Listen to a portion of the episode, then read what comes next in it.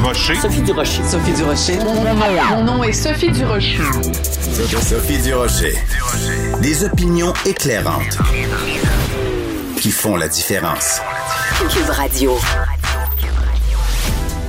Bonjour, bonjour tout le monde. Bon mardi. Euh, je sais pas si vous êtes comme moi, j'ai toujours un petit peu réticente devant des palmarès, mais parfois ça nous donne quand même un aperçu de la situation. Il y a un aspect sociologique au palmarès. Je vous parle de tout ça parce que le magazine canadien anglais Maclean's vient de publier sa Power List, donc la liste des 50 personnes qui, selon le magazine, ont du pouvoir au Canada. Et la raison pour laquelle je vous parle de ça, c'est un petit peu étrange. Je passais à travers la liste. Il y a des noms que je reconnais. Évidemment, du côté québécois, il y a François Legault, il y a Guy Lepage. Du côté canadien, euh, euh, dans l'ensemble du pays, il y a évidemment les chefs de parti. Donc, t'as Justin Trudeau, t'as Aaron O'Toole.